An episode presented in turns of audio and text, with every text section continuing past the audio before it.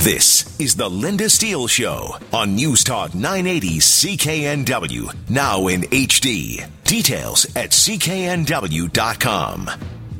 Assistant News Director Charmaine De Silva is in the studio today. How are you doing? I'm well. It's You've been, been, busy. running around just like me, right? There was a couple of times I'd hear the news sting music and I'd think, oh, there's no one in there. And I'd Yeah. see you racing in. Well, it's been a busy day with stuff just really coming in right to the last second, and it, it's just one of those news days. It was because we were expecting to hear earlier, much earlier today, what was happening with the Prime Minister and the First Minister's meeting on climate change.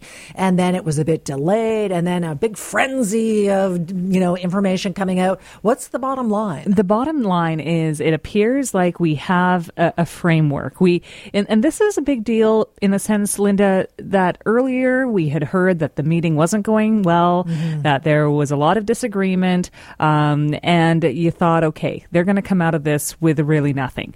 So the fact that they've come to an agreement on a framework for a possible deal, perhaps later this year, I know it doesn't sound like a big deal from, but from where they started, that's a lot of progress to to get through with a bunch of politicians in a room. So Indeed. This they were is able what to do the it. Prime Minister had to say about that. First Ministers have directed that reports be developed by the fall of this year to identify options for additional action in four areas clean technology, innovation and jobs, carbon pricing mechanisms, specific mitigation opportunities, and adaptation and climate resilience.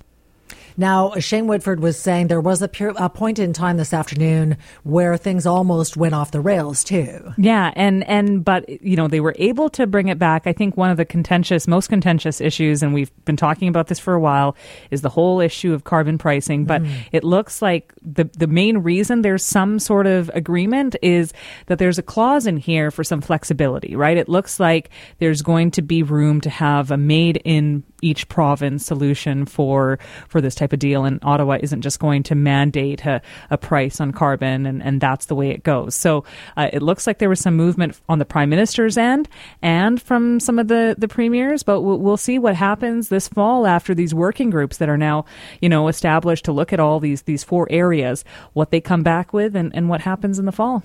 Yeah, but can you imagine this having, you know, this result even, the deal to work toward a deal under a Stephen Harper government? You know, I have to say, and, and you know, I go into these things with an open mind. Um, I, I don't remember the last time we had this type of situation. You know, when I heard in the the morning uh, that things weren't going well, I was thinking, okay, well, you Here know, go. here we go. This is the same thing. It doesn't matter who the, the prime minister is, uh, but it looks like Justin Trudeau, to his credit, uh, you know, backed down a little bit on, you know, a lot of people thought he was going to just really say, look, this is what's going to happen. I want a national price on carbon. Here you go. It, it looks like he's backed down on that. Well, gee, maybe there's something to this actual consultation thing, right? Because Harper didn't meet with the premiers, maybe felt that that was going to go nowhere. But Trudeau, in his sunny ways, seems to so far be able to have got everyone to sit down as a group and say, well, we at least agree to something and we can come out and announce.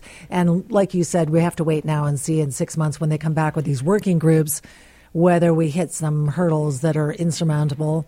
But so far, so good. So far, so good. But, you know, th- there's also people who are going to look at this and say, if you have so many concessions to get everybody on board, is it going to have the type of teeth that you need it to have to actually make positive change or, or, or create some movement on this file, on this climate change file. Um, so we'll have to wait and see. This is really a wait and see sort of situation. I know as a, as a reporter, I'm impatient. I want things to happen right now, but we're going to have to wait till the, till the fall to see what happens at the end of all of this. Yeah, and arguably there wasn't a whole lot of movement going on last year before the change in government anyway. So uh, this is hopeful. So we'll wait and see about that. But when we come back, we're going to talk about a couple of other things. We're going to talk about TransLink. We're going to talk about a big murder case uh, and some new details there with Charmaine De Silva after this.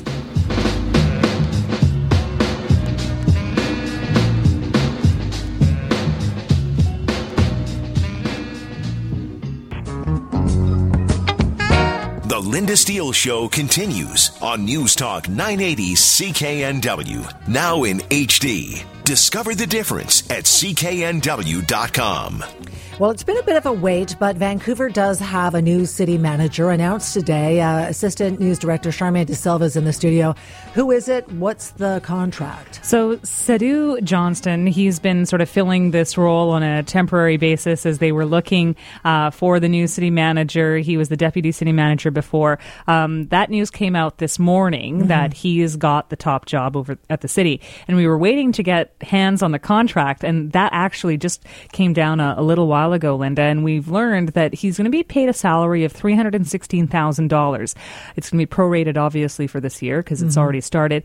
But it looks like that may be a little bit less than the person who had the job before him. Uh, former city manager Penny Ballem, according to disclosure documents, was paid around $334,000 in 20 14, but that also includes things like a travel allowance, which mm-hmm. Sadhu Johnston will get. But here's the kicker. If you remember last year when Penny Ballem was terminated, she received a 20 month severance package, which worked out to, um, you know, around $556,000. So over half a million dollars. In Johnston's contract, it says that his severance, if he's ever terminated, will max out at 18 months. So it's a little bit less than what Penny Ballem was was received as a, a severance payment. Uh, it's still a lot of money. It's still a lot of money. But you know, just like TransLink, uh, where there was some pressure, uh, downward pressure on some of these uh, executive compensation levels, it looks like there may have been some downward pressure at the city of Vancouver as well. Yeah, well, that's a sign of the times, isn't it? Yeah. Uh, now, uh, TransLink was back in the news this week uh, uh, for a couple of different reasons, you know, and the way it was treating disabled people. Now there's discussion about broken elevators. What's happening on that front? Well, you know, uh, our Janet Brown has really been been on this TransLink file from day one, and and you know, she did a, a lot of great work this week talking about uh, the situation for people with accessibility issues. And actually, it turns out she received some Freedom of Information documents that showed exactly how much money TransLink has spent uh, fixing escalators and elevators along the Expo and Millennium lines. Turns out last year they paid uh, $6.4 million in maintenance, and the year before, 5.6 million. $6.6 million to fix the elevators and escalators. Yeah, and, and, and the thing is, you know, maybe that's how much it costs. Because yeah, you know knows? how sometimes you take your car in for a repair and you find out it's $1,500, but you know what? That's just what it costs. But I think what's frustrating to people, Lynda, is that even though they pay more, almost $6.5 million dollars last year, a lot of those elevators and escalators are still not working, right? right? So, so how much money does TransLink need to spend to actually get the stuff to work the way it should? And not surprisingly, the Canadian Taxpayers Federation wanted to weigh in on this one of the great frustrations we often hear from TransLink users is that the escalators and elevators are always out of service, sometimes for months, even years at a time in the case of Metrotown Station.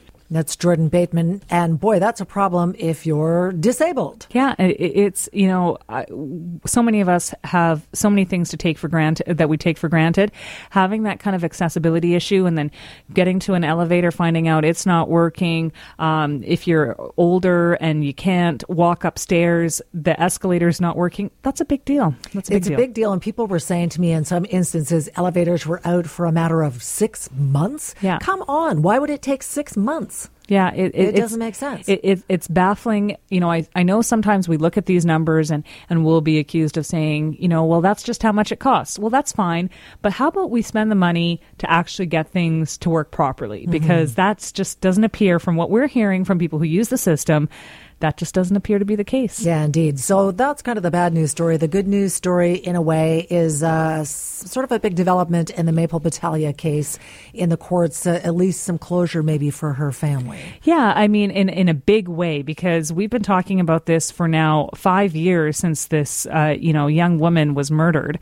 Um, when there was going to be justice, the trial start date has just been pushed and pushed. There's been de- delay after delay, and today was supposed to be the start of the trial, and her ex boyfriend boyfriend actually ended up pleading guilty to second degree murder. It carries an automatic life sentence, and uh, they agreed to no uh, parole for 21 years. Okay, and this is what prosecutor Wendy Stevens had to say to the media today. Mr. Dhaliwal has admitted to the intentional shooting of Maple Batalia. So he has admitted that he intended at that moment to shoot Ms. Batalia. There's no doubt that he intended to shoot her.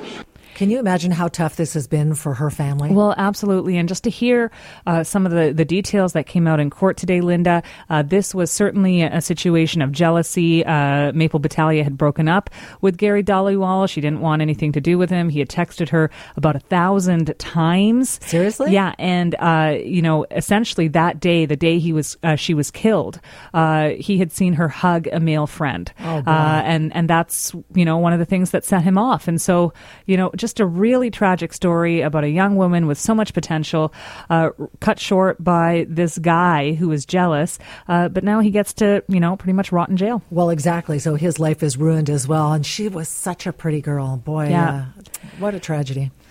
All right. Thank you so much, Charmaine De Thank you, Silva. Lynda. and uh, stay tuned because we got the news coming up here on News Talk 980 CKNW.